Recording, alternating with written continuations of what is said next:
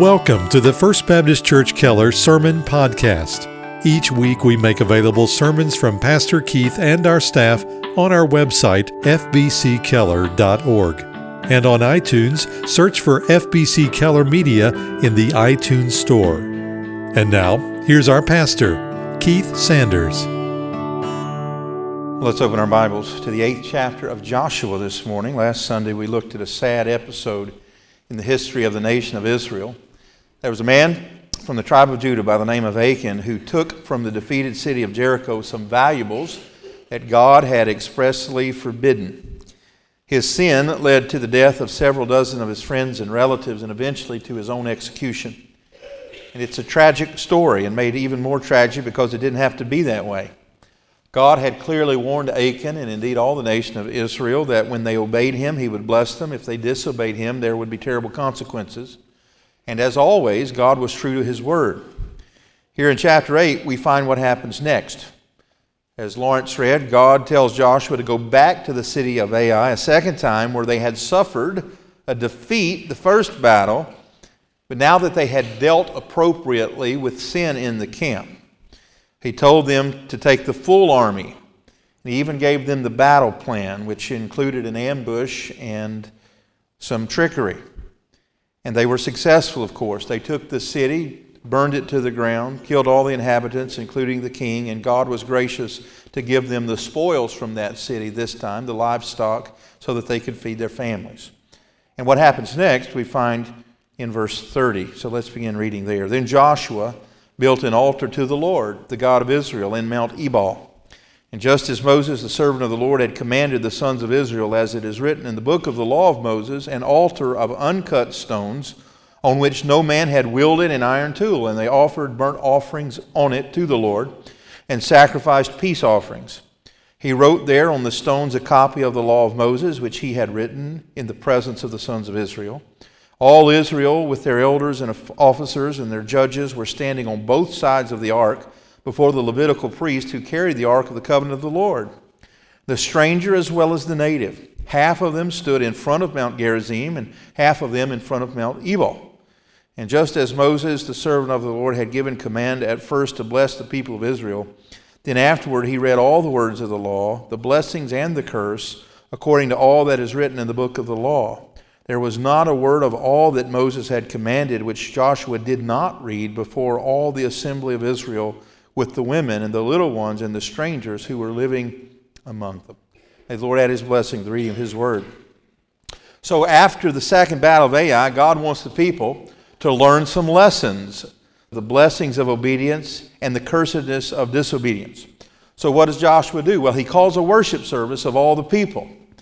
Now, we think here at First Baptist Keller that we have logistical problems trying to get less than 2,000 people a week in a parking place and in a Sunday school class in one of our three worship services. We don't know exactly how many Hebrews there were under Joshua's command, but we do know that in the book of Numbers, it tells us that when they crossed the Jordan River, there were just over 600,000 men aged 20 and older. So if you extrapolate that to include women and children based on the average ratios that we find around the world, the number was easily over 2 million souls. Of course, this was before the days of cell phones and Facebook.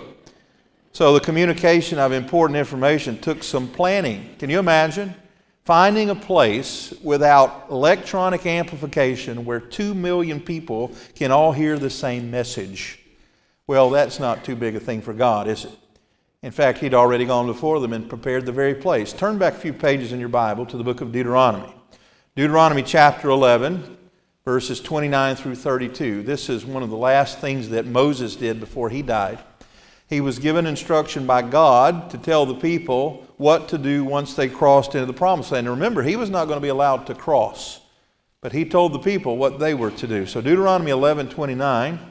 It shall come about when the Lord your God brings you into the land where you're entering, that is to the promised land, once you cross the Jordan River, that you shall place the blessing on Mount Gerizim and the curse on Mount Ebal. Are they not across the Jordan, west of the way towards the sunset, in the land of the Canaanites who live in the Arabah opposite Gilgal, beside the oaks of Moreh? Here's what God did He drew them a map, literally, He said, Here's how you find it. You cross the river, you go to Gilgal, you go in the Arabah, and you go west, and you find these two mountains, one called Ebal, one called Gerizim, and then that's where you're going to have your worship service. Now, Mount Ebal and Mount Gerizim are separated by a valley about one mile apart in distance.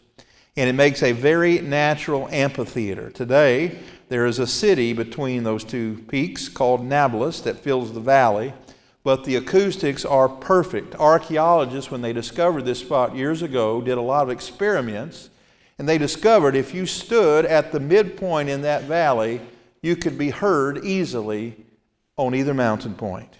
And so God had prepared the place for this worship service. But before they read the law, they were to build an altar. In fact, the scripture describes the altar of stones that had not been touched with a chisel. I think that detail is important because it shows that when we worship, we're dependent on God, but He's not dependent upon us, right? When, when we come to worship the Lord, we are the ones in need, not the Lord.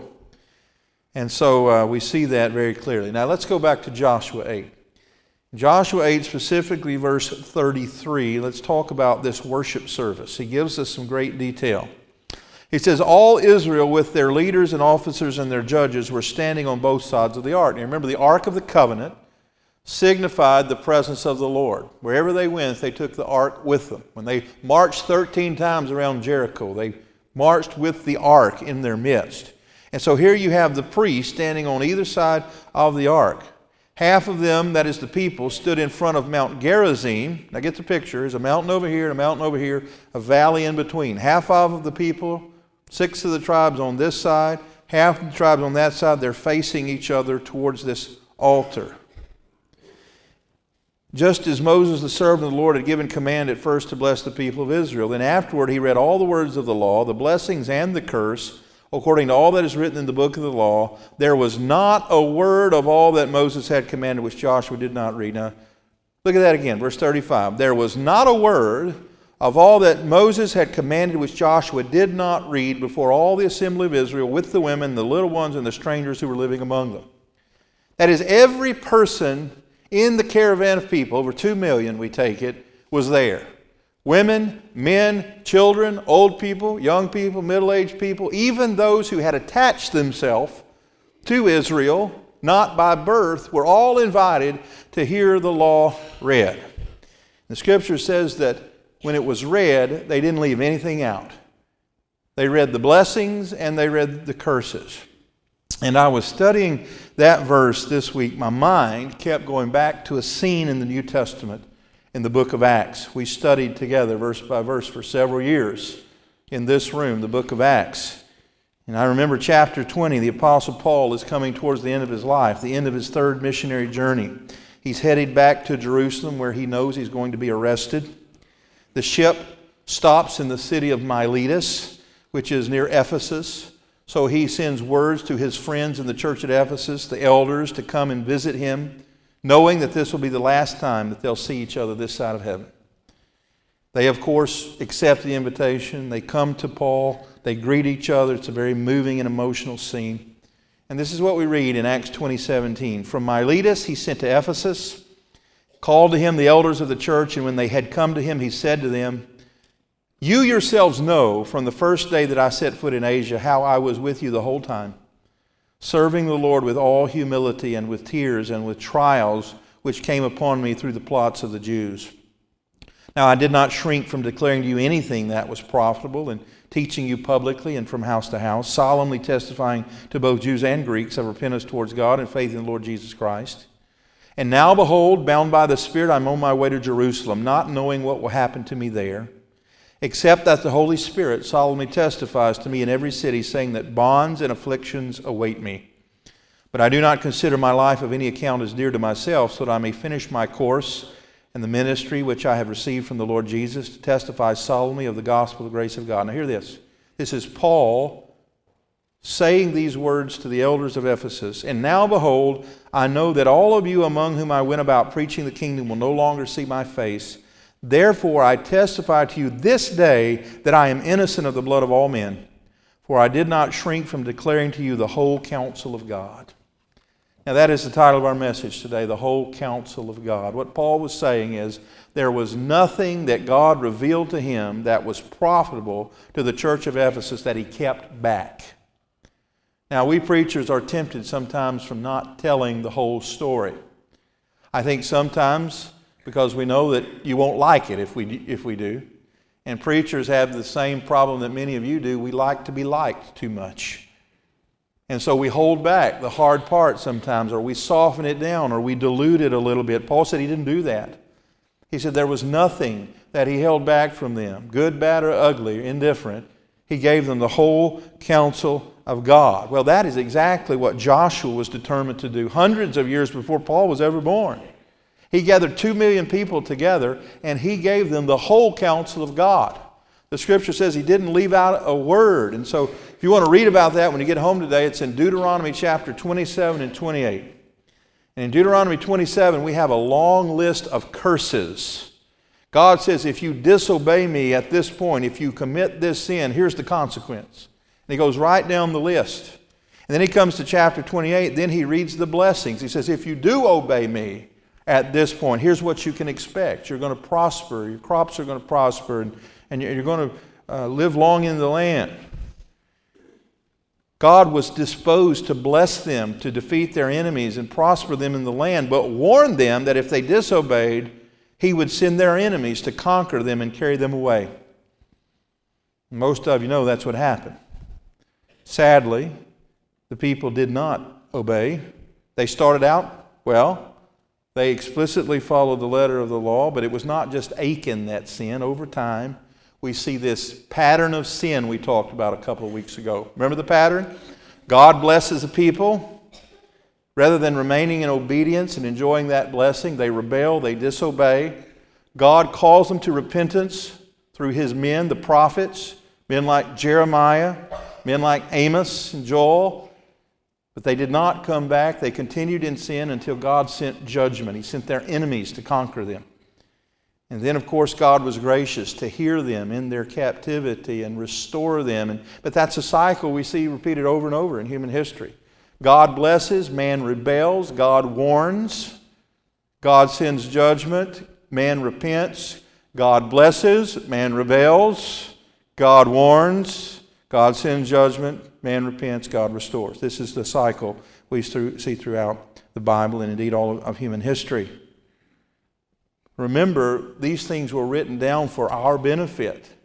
What can we learn from Joshua chapter 8? Well, there's three things that I've listed today on your outline. Number one, we, we have several principles at play here. Let me just give you three. Number one, it's always good to trust and obey the Lord.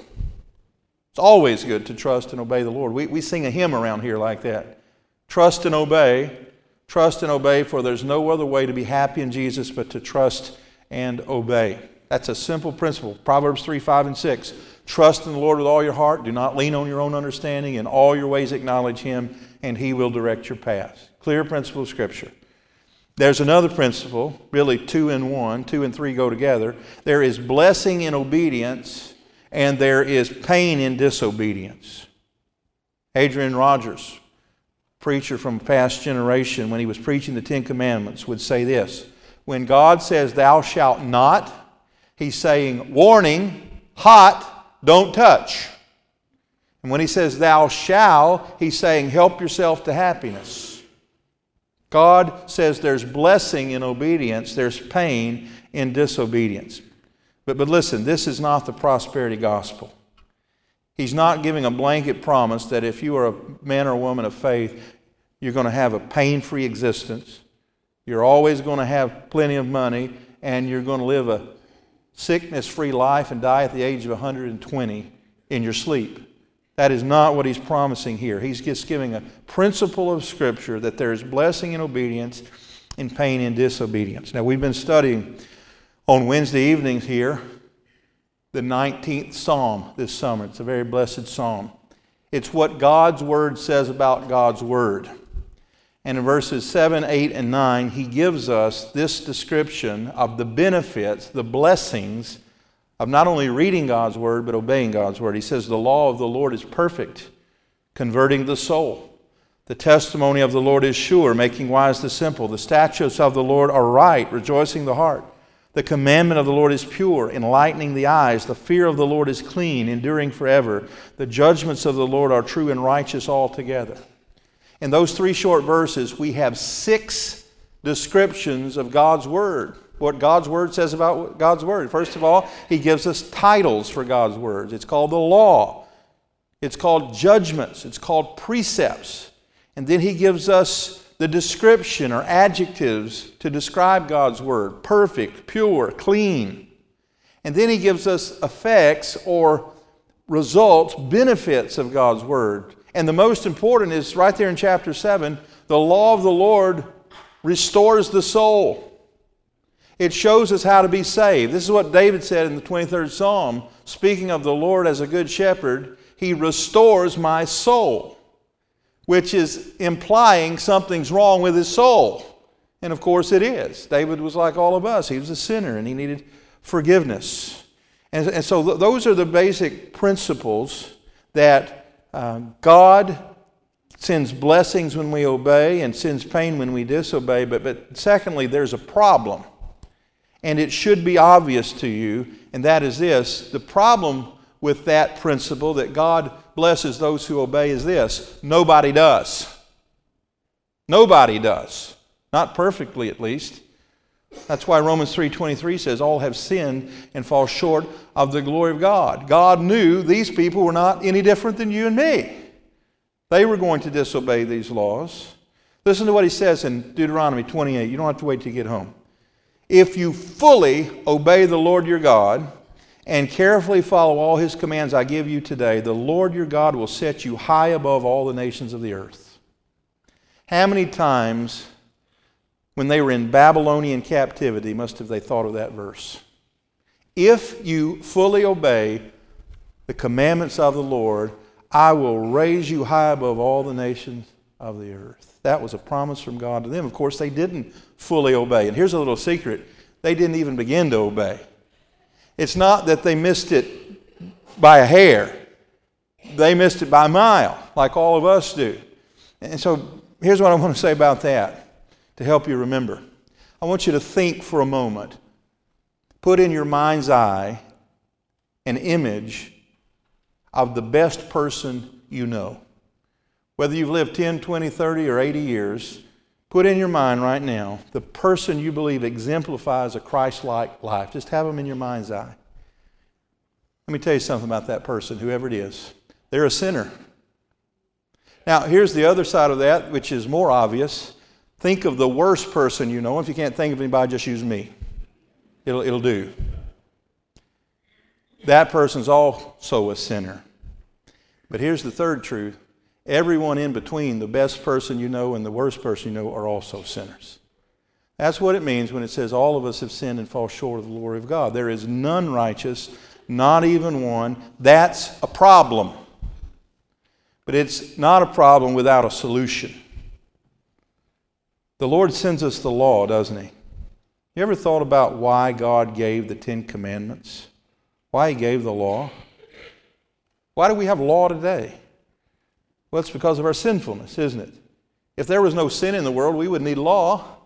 We wouldn't have to tell people not to kill each other if there were no sin in the world. But because there is sin in the world, we have to put boundaries, we have to have rules, or else this world would be total chaos, as bad as it is. At least it's held in check a little bit by rules. Here's what I mean. Let's say in uh, 45 minutes or so when I quit preaching, that, uh, that's a joke, by the way time to go home, everybody runs out of the parking lot, turns on their ignition, they're racing the Methodists to Spring Creek Barbecue. What if there were no rules? What if there were no stop signs? What if there were no lanes of traffic? What would happen? We'd all kill each other, right? So that's why God is gracious, the Bible says, to ordain government to give us laws. That's one purpose of the law is to keep us from killing one another. Two, he gave specifically the ceremonial law to the Israelites to distinguish them and to set them apart from the pagans. He gave them specifically circumcision as a sign that they are distinct and different and set apart from the others in the world. But those two things are not, according to the New Testament, the primary purpose of the law. That's found in this same third chapter of Romans where we find Romans 3:23. Romans 3:23 is the obvious problem. All have sinned and fall short of the glory of God. But back up to verse 19 and you'll see the purpose of the law. This is what Paul says. Now we know that whatever the law says, it speaks to those who are under the law, so that every mouth may be closed and all the world may become accountable to God. Because by the works of the law, no flesh will be justified in his sight, for through the law comes the knowledge of sin. So if someone asks you what's the purpose of the law, you point them to Romans 3:19 which says, "The purpose of the law is to shut you up." That's what it says. So that every mouth would be closed before God. Because God knows how prideful we humans are. And you might have even heard someone say this. I have a couple of times in my ministry where someone confronted with the gospel will say, I'm not a sinner. Because in their mind's eye, a sinner is someone who's worse than they are. A sinner is someone who has committed some felony or on death row in the prison. They're not a sinner, they're a good citizen, they think. How dare you call them a sinner? A sinner, according to Paul's definition in Romans 3:23, is anyone who falls short of perfection who fails to miss the mark of God's holiness, which, as we all know, is perfection, falls into that category of sinner. One day we're going to stand before the Lord and give an account of our life. And Paul says we have the law to close our mouth.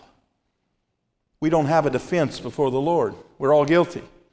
And it's what I say often here when I give an invitation at the end of the sermon is to be saved you have to come to God on His terms, which means with empty hands and outturned pockets. And I need to add a third category and a closed mouth. That is, you don't have anything to leverage with, to negotiate with. You're coming in a, in a spirit of submission and contrition and humility. That's the person that the Lord saved. And it's the purpose of the law to bring us to that point. The law is a mirror to our souls. Most of us have mirrors in our houses. What's the purpose of the mirror? Well, it tells us when we need to comb our hair. It tells us when we need a bath. It tells us when we've got something on our face that needs to be wiped off. But does it have any ability to do, to do any of those things? Can it comb our hair? Can it give us a bath? Can it wash our face? No. It simply points out the fact that we need to do those things. That's the purpose of the Old Testament law. It shows us we are guilty before God and points us to Jesus. And that, friends, is the third point the solution. We have principles, we have a problem about the principles that we don't keep them. And third, there is a solution. Remember, I said this problem has a solution. And God, here in Joshua 8, gives them a picture of what the solution is before they read the law, what did he tell them to do? Build an altar of uncut stones, that is, of stones they just found that no man had chiseled or formed in any way, piled them together, put plaster over them, and then they did what you do on altars. What do you do on altars in the Old Testament? You sacrifice animals. And they sacrificed animals, they killed animals and burned them before the Lord. Now, we know, according to the scripture, that the blood of bulls and goats has no power to forgive sins, does it?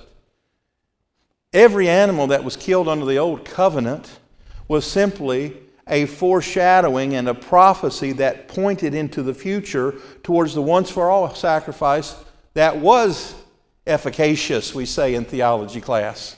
And that is who? The Lord Jesus. So when John the Baptist, the forerunner of Jesus, is out there in the wilderness preaching and baptizing, he looks up and he sees Jesus walking towards him.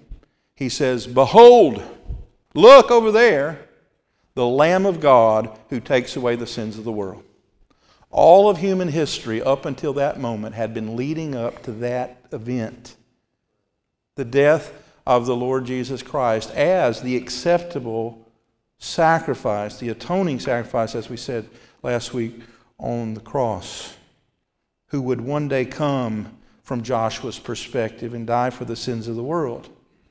Now, what's the difference between the Old Testament saints who were there at the altar that day with Joshua and, and those of us who are gathered in this room today? It's just this. The Old Testament saints looked forward chronologically, ahead in time, as it were, towards the cross. And now we are 2,000 years on this side of the cross. We look backward at the cross event, but all of us who are saved are saved by grace the grace of Christ that gift of salvation which was purchased there on the cross. That's why I tell you all the time that the Bible is about Jesus. This is not this summer hero worship of Joshua. This is how God used a man who was a sinner, Joshua, to point people to Jesus. And we all need, as Joshua gave the people that day, the whole counsel of God. Do you remember what he did after he sacrificed the animals, pointed them to Jesus? Put half of them, six tribes over here on this mountain, which represented the curses for disobeying.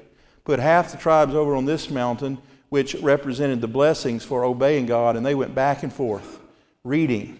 And you know what the Bible says? Every time they read a curse or a blessing, what the people did? They said, Amen.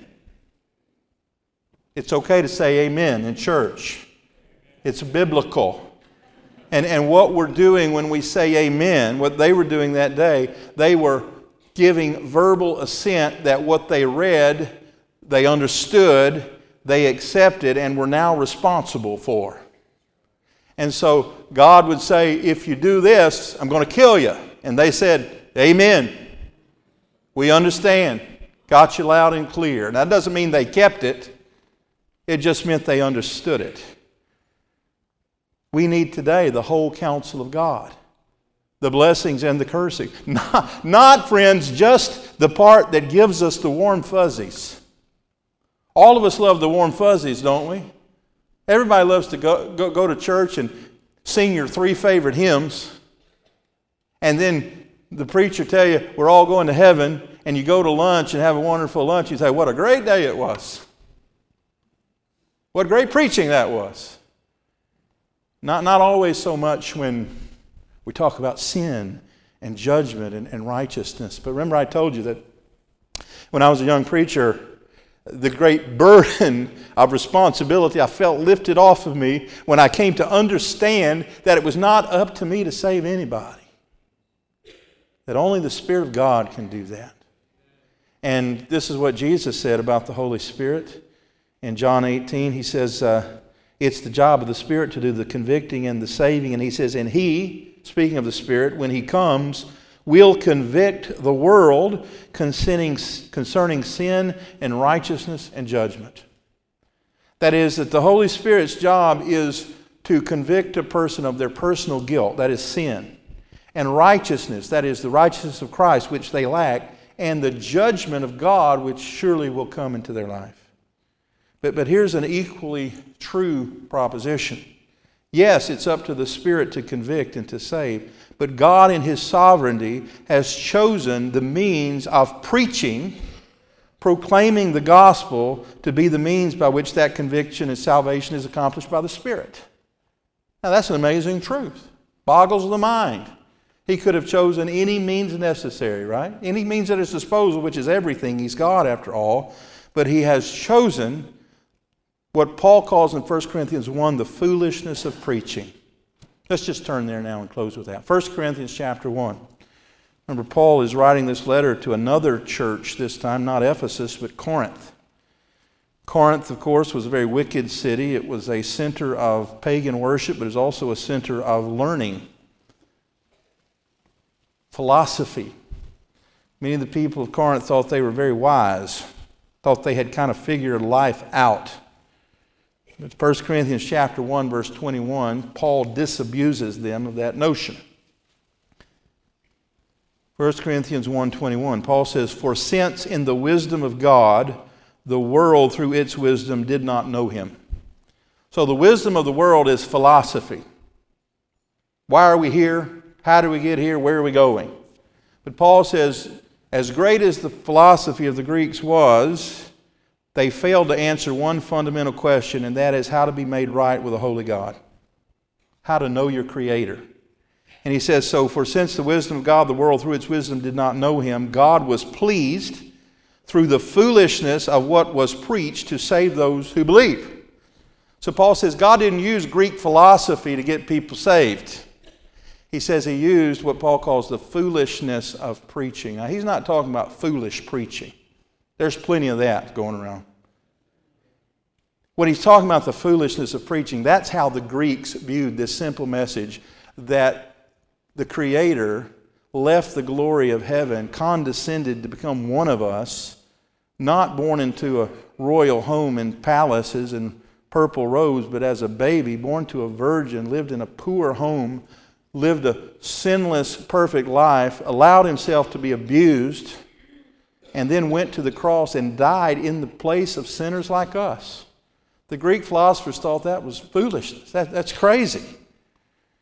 But Paul says that's the message, the means, the vehicle God has chosen to save sinners. He says Jews demand signs, Greeks look for wisdom, but we preach what? Christ crucified. A stumbling block to Jews and foolishness to the Greeks. But to those, hear this, to those God has called, both Jews and Greeks, Christ, the power of God and the wisdom of God, for the foolishness of God is wiser than human wisdom, and the weakness of God is stronger than human wisdom. And we got a lot of problems in the world, right? I mentioned Adrian Rogers earlier. He's dead. But shortly before he died, I went to hear him preach in Nashville, Tennessee. And he got up to preach. He didn't mention his cancer, he was obviously dying. He got right to the text, and this is what he said. And he was preaching, incidentally, to about 8,000 preacher boys.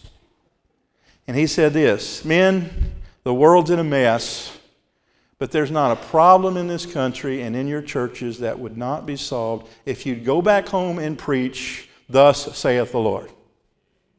That is the whole counsel of God. Paul said to Timothy, Preach the word, what? In season, out of season. When people want to hear it and when they don't want to hear it. That's what the word says of itself in Psalm 19. The law of the Lord is perfect, restoring the soul. That's why we need all the Bible, the whole counsel God. Let's pray. Now, Heavenly Father, Lord, we thank you for your word today. Thank you for Joshua, a man who did not compromise. He didn't leave out one word of what Moses told him to say. He built the altar exactly according to your specifications, and he read the law according to your specifications. He was faithful.